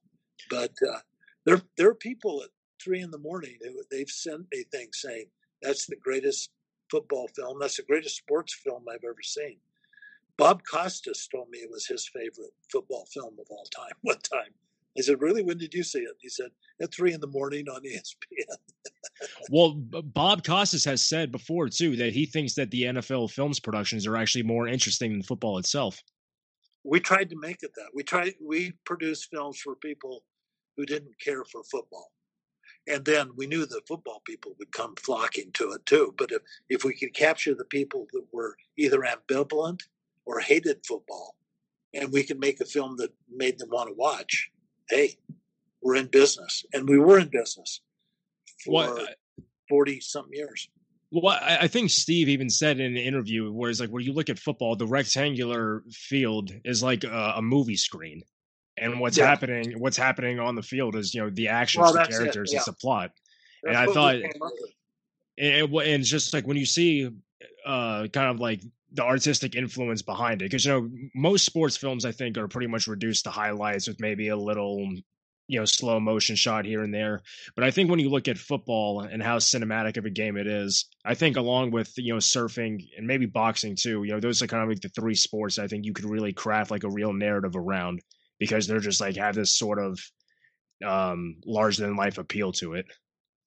Yeah, it was all, we were all football fans and movie fans, and the music was cinema, you know. In fact, we had the guy who wrote most of the early music and recorded it was a guy named Sam Spence, who lived in Germany, in Munich, and used members of the Munich Philharmonic Orchestra to record the bombastic NFL Films music, which was really movie music. And we would actually see a film and we loved the music, and we would send him a copy of it. And he was a genius composer, but he was also a genius of how to avoid lawsuits. So he knew exactly when to change the note. Like the Magnificent Seven, you go da, da, da, da, da, da, da, and then instead of going up, which would have been the Magnificent Seven, he would go down the register, and so we couldn't get sued. And he figured that out for us. But when you listen to it, it's no different than Ennio Morricone or whoever wrote the Magnificent Seven, and we played off that. And what can we do? Slow motion. What can we do? Ultraviolence. What can we do? You know, it's all cinematic storytelling. Another film of yours that was terrific was it's part of the NFL, the Lost Treasures of NFL Film series, and it was Pottstown Revisited. Yeah. I really enjoyed that because I actually didn't see the first one originally until I saw a little bit of the second one. And for the listeners who haven't seen, Phil had directed this documentary back in 1970, was it? 71. Yeah. About this minor league football team called the Pottstown Firebirds. And 30 years later in the series, they went back and revisited the same town that they had shot the documentary in. When you guys came up with the idea to go back, what was going through your mind? Now, did you have expectations of where some of these guys would have ended up? Were you hopeful that you would see certain guys, maybe other guys not so much? Pottstown has a huge place in my professional career. Do you want me to tell you how I came up with the idea originally? Please. Okay. So when I was with the Chargers, I was on the reserve squad. Back then, it was called the taxi squad, because Paul Brown, when his reserve players, he wanted to keep them around in case there was an injury. He would get them a job driving taxis in Cleveland. And so they called it the taxi squad because all the reserve players were taxi drivers until they got activated. So I was on the taxi squad, and to keep us game sharp, because we'd practice with the team all week. But to keep his game sharp, we would go up to Las Vegas on the weekends when the Chargers were playing on Sunday. On Saturday morning, we'd drive to Vegas, and Saturday night we would play for the Las Vegas Cowboys of the Western Football League. And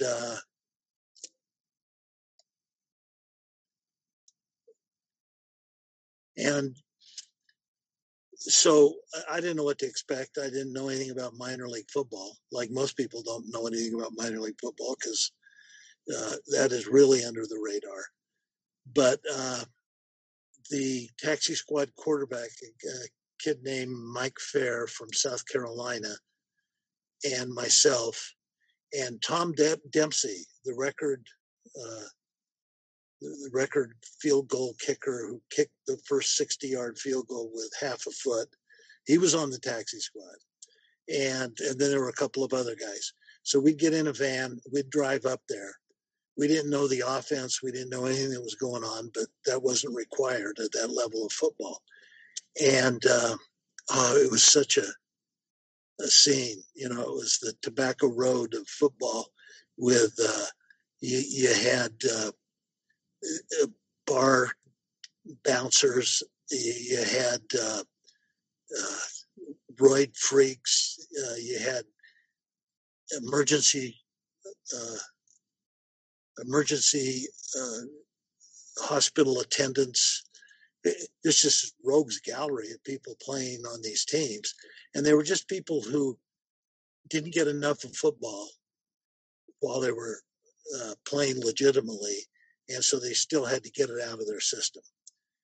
And because we were coming together, Mike and I, we just made up our own set of signals and we ran our own offense. And I think I averaged in 4 games 15 catches a game, which didn't endear us to the other people on the team because we were kind of playing in a separate little organized outing.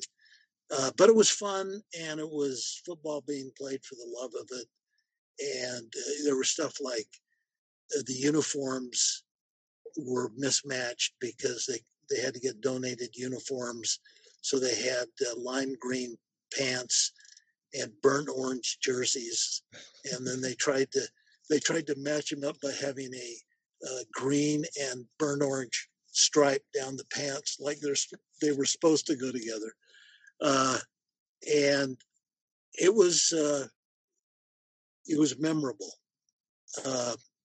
I can say that it was depressing, too, because we were supposed to be on the San Diego Chargers, and instead we were playing for the Las Vegas Cowboys. But that stuck with me, and so when I went back to NFL Films, I just thought, that would be an interesting piece. Maybe that was the start of my rebellious attitude towards doing the same thing in the same way. But so we had I arrived in 1969, and along with the Blue Ridge Mountain Rack-Up, we had gotten together to get other pieces because we used to do 2 or 3 pieces for all the pregame shows. And so the head of production said, okay, what other ideas do we have? And I raised my hand. I was the new guy in the room. And I said, we ought to do a piece on minor league football because it's such a freak show.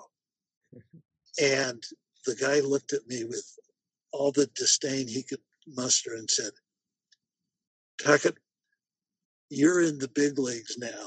This is NFL. We don't do minor league football. You got to be kidding. And so, okay, fine. I don't know, And so, then the year went by, and the next year, same meeting, because they would have the same meeting every day trying to come up with ideas. That's where I said we would put Bum Phillips in later on, when he became head coach, because he was a sure thing. And so the next year, anybody have any ideas? I raised my hand. I said, just to be a prick, I guess, we should do a piece on minor league football because it's a real freak show and it's kind of interesting. And he looked at me like, you got to be kidding me, right? He says, I told you last year we don't do minor league football. So what do you keep talking about it for? I said, because it will be interesting and people will see it and want to see more of it. And, isn't that why we're doing it? To bring attention to the great game of football. So the third year, I did the same thing. And he finally said, okay, you wore me down. You can do a 5-minute film on a minor league football team. The closest minor league team to Philadelphia, where we were based, was Pottstown, PA. And actually, Steve went up with me because he was interested in it. I think he probably told the production guy, hey, stop harassing this guy and let's do it. So we went up there and we were waiting in the office. The head coach was a guy named Dave DiFilippo, who was sort of a Philadelphia legend. He played at Temple, and he was a real character and had coached high school and all this other stuff. So he was the head coach of this minor league team. And so we went in and we had a little pitch ready, and we took turns telling him how great it would be if we could come up and get some shots and do this piece and promote the team and, you know, all that happy horseshit that you say to try and talk somebody into something. And then this is a line that Steve would use over and over after this because it was so successful in this one case. And he said, well, the first thing we want to do in your first game is put a microphone on you so we can record what you say on the sidelines. It's the same mic that Vince Lombardi wore during last football season. And Dave DiFilippo threw his arms out and said, stop, right there. You don't have to say another word. Vince Lombardi is God. I will do anything you tell me to do. If you tell me to lose a game intentionally, I will do it. I'll get up on this desk and strip naked and dance for you guys for the camera. Anything you want, I will do for you. You don't have to say it. Nobody had ever been convinced of participating in a film project that was that enthusiastic. And so, and he talked about the quarterback was a guy named Jim Corcoran, who had given himself the nickname King Corcoran because he had been quarterback at the University of Maryland and had a brief tryout with the Jets. So he was like, you know, he was in the upper echelon of minor league football because he had been with an NFL team. And he just started talking about all these guys. And there was a guy who was a defensive lineman who was a beatnik and a poet. And so as we were leaving, I remember distinctly Steve looked at me and said, I think we have more than 5 minutes. And sure enough, it turned out to be an hour that played the hour before the Super Bowl in 1973 and got tremendous ratings. Because back then they didn't have the 6-hour pregame show. Right. They would just have a, you know, like a 15-minute pregame show, like any game. And so this played the hour before the 15-minute pregame show for the Super Bowl. And the juxtaposition of the greatest game on earth and these poor bastards scuffling around in Pottstown because they couldn't give up their dream. It was too good. And that's where we won our first Emmy. And since then, I don't think anybody knows how many Emmys NFL Films won. We kind of lost track after a while. After you win a certain number, it doesn't really matter if you have right. any more. You know, you use them as doorstops. But that was how we got started. And we named it Pro Football Pottstown, PA. And it went through the season like we'd written the script. King Corcoran was the quarterback until he pissed Dave DiFilippo off in the last regular season game. And he pissed him off so bad that he replaced King Corcoran in the championship game with the second string quarterback because DiFilippo just taped. But this is funny because he came to me and he said, you know, I got to sit him down. He's just out of control. But if you don't want me to, I won't do it. You know, if it's not good for the film, I said, no, it's great for the film. Go ahead. And then the final game was played in a snowstorm in Hartford, Connecticut. And it was a blizzard going the whole time. And this backup quarterback won the game. And then they went in the locker room, which was like a boiler room in an elementary school. And they had the pipes overhead. It was what a scene! What an unbelievable! You couldn't construct such a thing, and everybody's crying and oh my goodness! And that ran, so and that that was good for me, because after that, people introduced me as, instead of Phil Tuckett, who played with the Chargers, which was kind of their way of saying, you know, he's a wannabe, and Ed Sabol hired him because he was a football player. Now they would say, this is Phil Tuckett, who directed Potsdam, because everybody knew what that was. And actually, there were 4 times when I thought it was going to get made into a movie. I just, you know, it was right on the edge. And the way Hollywood is, you know, those guys are nuts. And right. And as I say, the Sabols didn't care about that. They didn't want to do feature films. So, but I kept it in the back of my mind. And when I came up with the idea for Lost Treasures, because I would always think, we have so much good stuff that never has seen the light of day, and it's all sitting there in our library. It's right here. We can go through and find it. Then I knew one of the episodes was going to be Return to Pottstown, and to interview some of the players that we had documented in that season. And, yeah, it had a special meaning for me, I guess, in several ways, that in a way, I'm glad that it just lives in the form of the real people doing the real thing rather than getting actors. I don't think you could get an actor to play King Corcoran, for instance.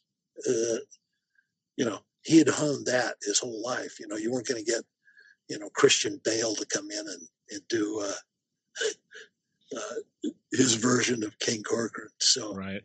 And then, of course, it was sad because when we did go back to do that, King Corcoran has died, a lonely, you know, dispirited man in a motel room. But that factored into the story. And, you know, it was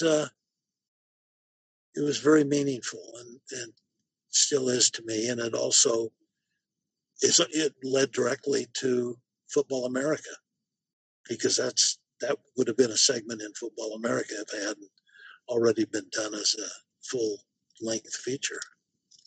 Well, and I don't think doing it as a movie would do it justice, because obviously, as you mentioned, like when you have like the real people working the way they did, I mean, because I can't remember what the name of the defensive lineman was. That was the poet. Joe Blake. Yeah, Joe Blake. He was interesting to watch, because, and I saw that after the coach had fired him or had benched him for a game, they actually wanted to rerun it again. And he stayed behind to make sure that he got his emotions right. And it's like, you just have. Yeah, like, oh yeah. Yeah. I mean, it got to the point where the featured people in the film were elbowing each other out of the frame to get on camera.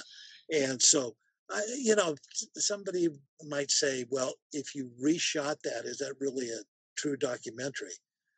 And my answer is, the first documentary ever filmed was called Nanook of the North. And it was about Inuit people up above the Arctic Circle. And the hero of it was the partner of the filmmaker. And he lived in New York City, but he renamed him Nanook and turned him into a primitive Inuit native living in an igloo. So I don't know if any documentary is absolutely 100% accurate. And to me, part of it was, hey, the guy came to me and said, I want to redo this because I think I can do it better. Fine. You know, that's real life too. So it was interesting to have that level of cooperation on your very first film. And I look at it now and can see all the flaws in it and the look of it and everything. I just didn't know what I was doing, but it's good because they didn't know what they were doing either. And it all worked together. None of us knew what we were doing, but we got the film made and it resonated with the audience. And once again, I got a nice little note from Big Ed saying, I knew you could do it. See, like, so, I think that is just an example of how fact is better than fiction, because you know, the only person actor wise that I think could pull off King Corcoran would be like John Travolta in like early Saturday Night Fever as a young John, and then do like a Pulp Fiction John Travolta for who John was in 2000. Corcoran was in 2000. The temptation would be to go overboard. Yeah. Because it's almost like this guy had to know he was pulling a fast one here and playing a part. But no, he wasn't. He firmly believed that he was the greatest quarterback that never got a chance in the NFL. Nobody could have dissuaded him from believing that. And unless you live with that reality, then I don't know if you could ever fake it. And he was, I don't know, I liked him a lot, but I could see the other players on the team hated him because he wouldn't ride on the bus with him. He had a Lincoln Continental that he would ride to the games in. Yeah. And he just was always putting himself above the team, which is not a good thing for a quarterback. I mean, that's the Tom Brady story. Tom Brady is one of us. He's one of the guys. He's one of those guys that farts in the locker room just like we do. You know, right. He's not an elitist. He's not above us.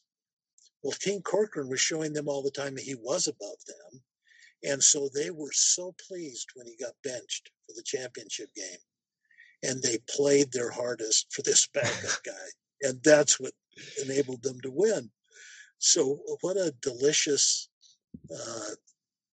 rendition of a team sport and the collaboration that goes on and the delicate balance of those things that make a team that allow it to function.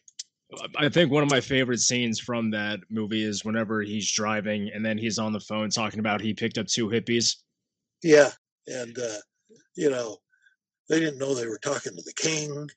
Yeah. I mean, it wasn't for effect. It was, and that story, whoever the cameraman was, we didn't even know what that story was, but he started talking about how he was one of the few people in the country that had a car phone.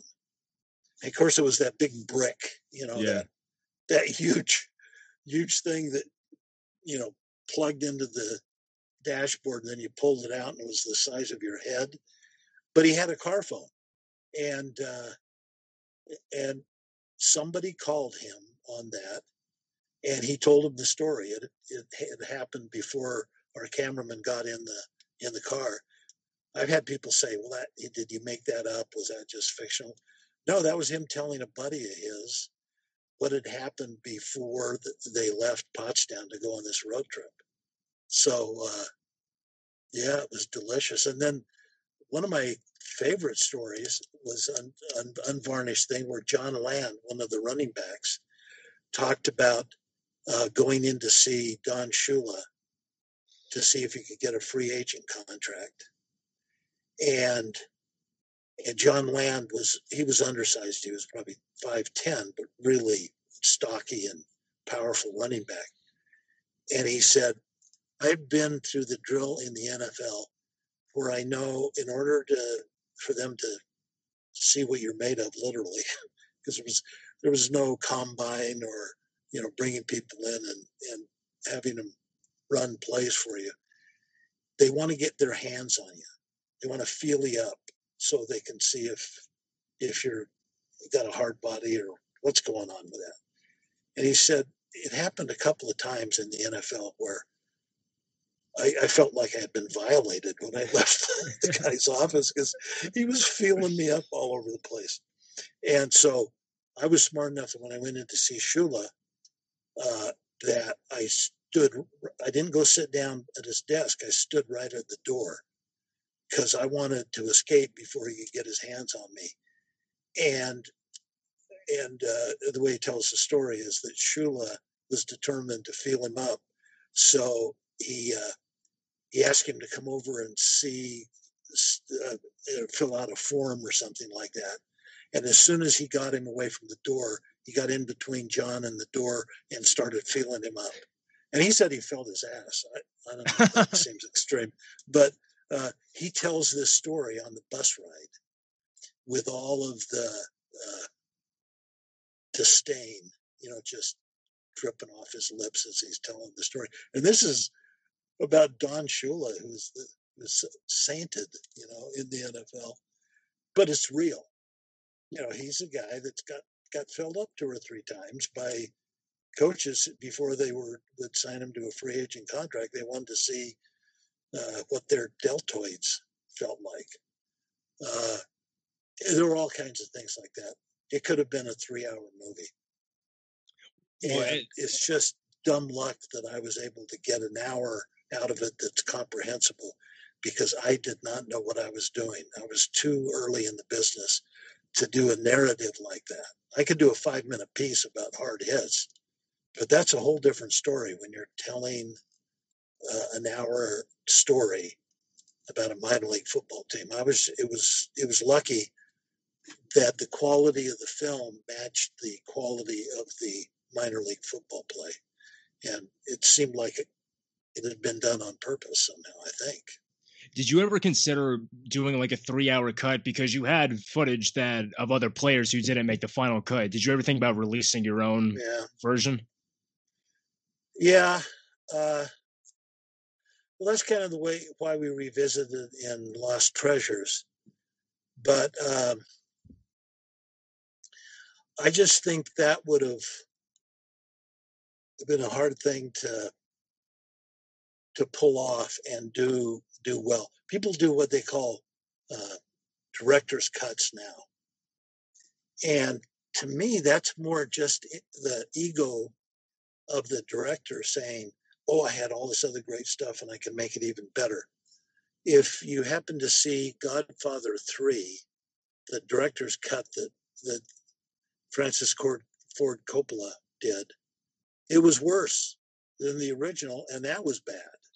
Because Godfather 3 is as bad as 1 and 2 are great. Right. So there's something about once you lock it in place, going back in and trying to reopen it. It probably could be done, but what are you really accomplishing with that? Because editing is more what you leave out than what you leave in. Young editors don't understand that. Oh, I can't possibly cut that out. Well, it's not effective for your storytelling. And once you take it out, nobody will know that it was ever in. Only you. Right. And if the story works better without it, why are you fighting for the ability to keep something in that once it's out, nobody who sees the film will ever realize that it was out? That's why, there was the whole rage in DVDs of deleted scenes and things like that. And I watch them all because I'm sort of interested in the editing process, but I've never seen one that I said, oh, that was a big mistake taking that out. Because if you like the film and the way it's finalized, that thing that's gone, it didn't exist to begin with, and why put that back in? What does it achieve? So I think that would be kind of like I would look at it is, I saw the finished product and thought, well, that's as good as I can do at this stage of my career, and that tells the story in the best possible way I can imagine.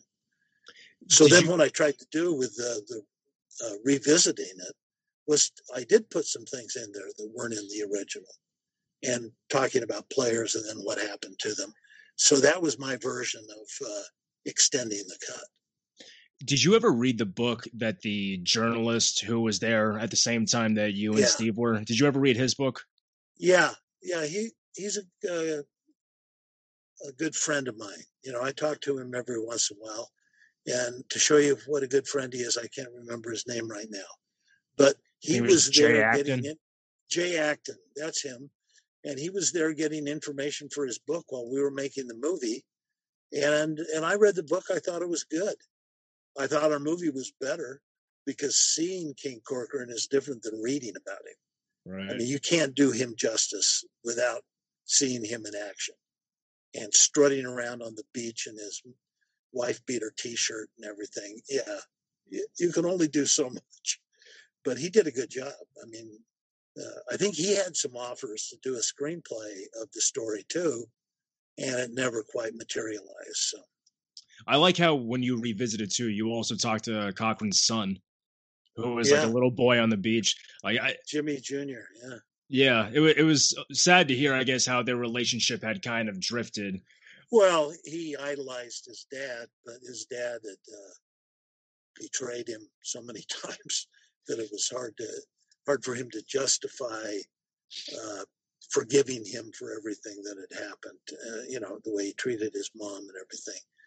But he has a shrine to his old man in his house, I'll tell you. So there's still...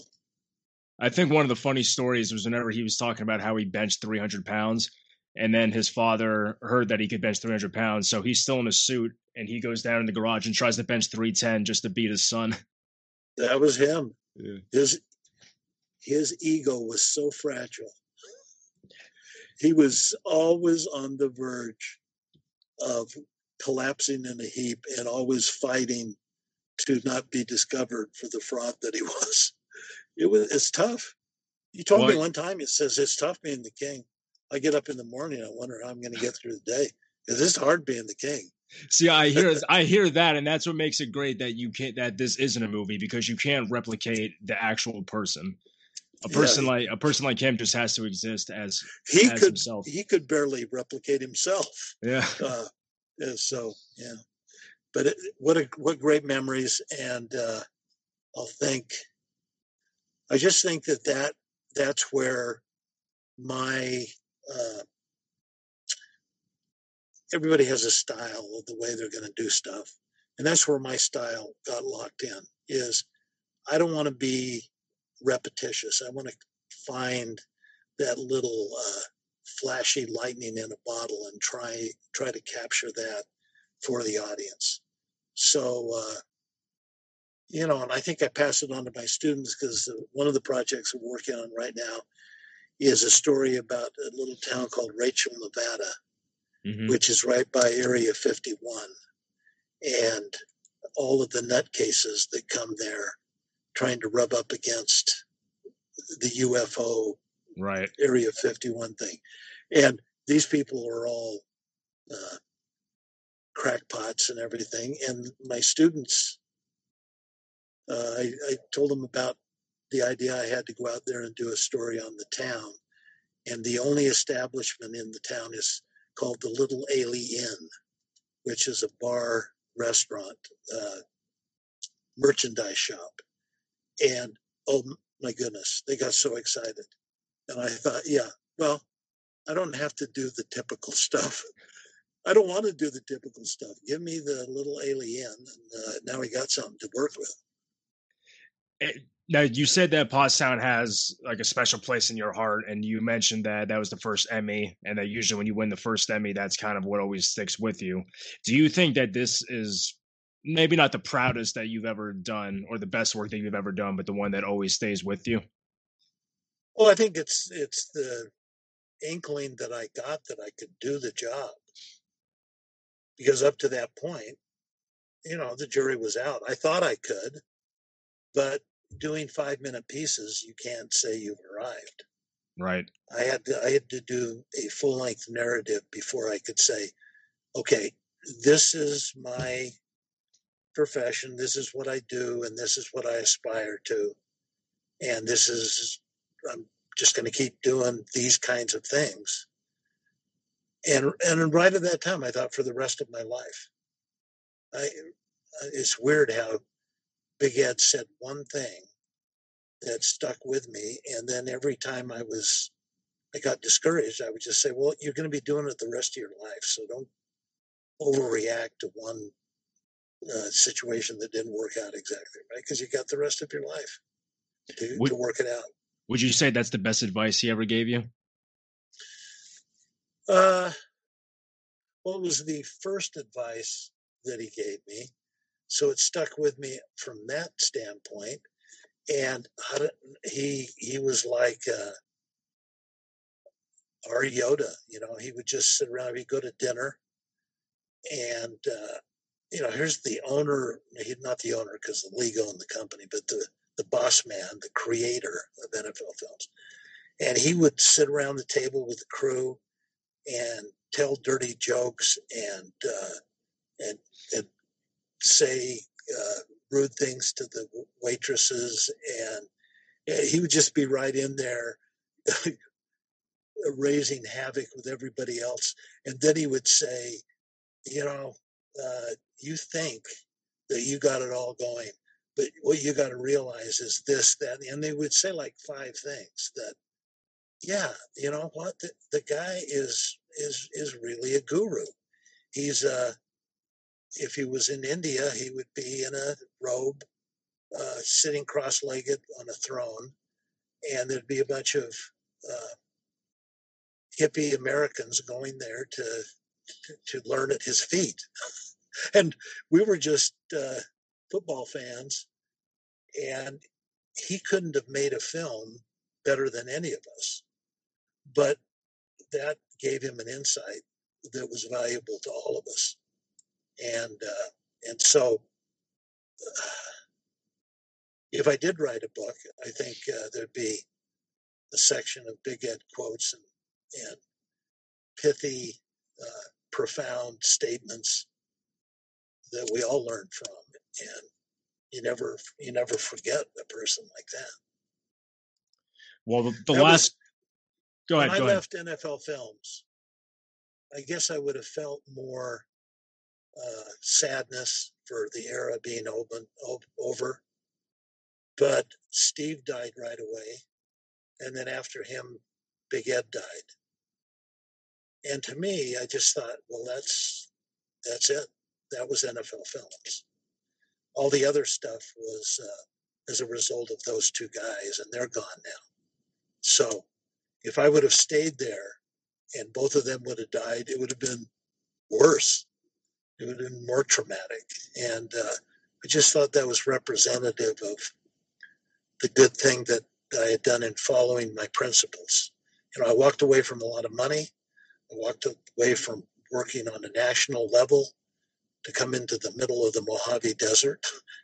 But I have no regrets at all, because sometimes your principles are more important than money. And I could not continue working there given the circumstances. And then the two of those guys died. That just completely validated it for me. So in a career with NFL Films that lasts nearly 40 years, if you could go back and relive one memory from that time, what would it be?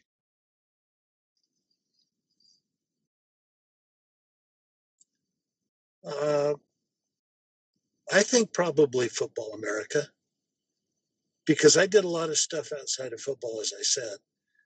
I interviewed a Catholic archbishop at the Vatican who was an exorcist for a film that I produced and directed for TNT called Faces of Evil. Mm-hmm. They asked me if I wanted to do a film about the nature of evil in the world, and I did. That's like a whole chapter in anybody's book. So I did all of those things, but it always came back to the reason I went there in the first place. And then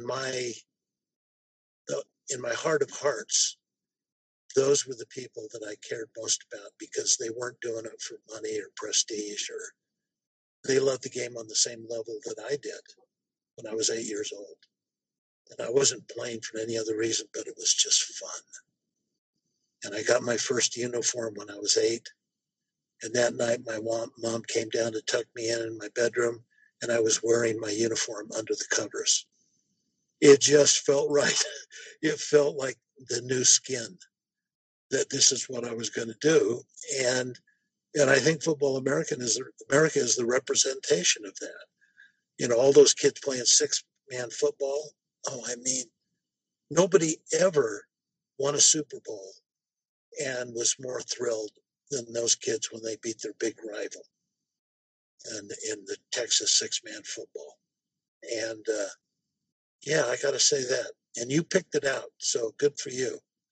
You knew it, and I just discovered it when you asked me that question. Phil, it was an honor to talk to you. You're a guy who has a very unique place in the history of football. Your work speaks for itself, and it's given football history nerds like me a lot to indulge in. So I really am grateful for your time. Well, thank you for your interest, and yeah, keep up the good work. Let me know what's going on in your life, and we'll keep in touch. I like your style. I like your style too. And it's not a matter of if, but when you write the book, right? Oh yeah.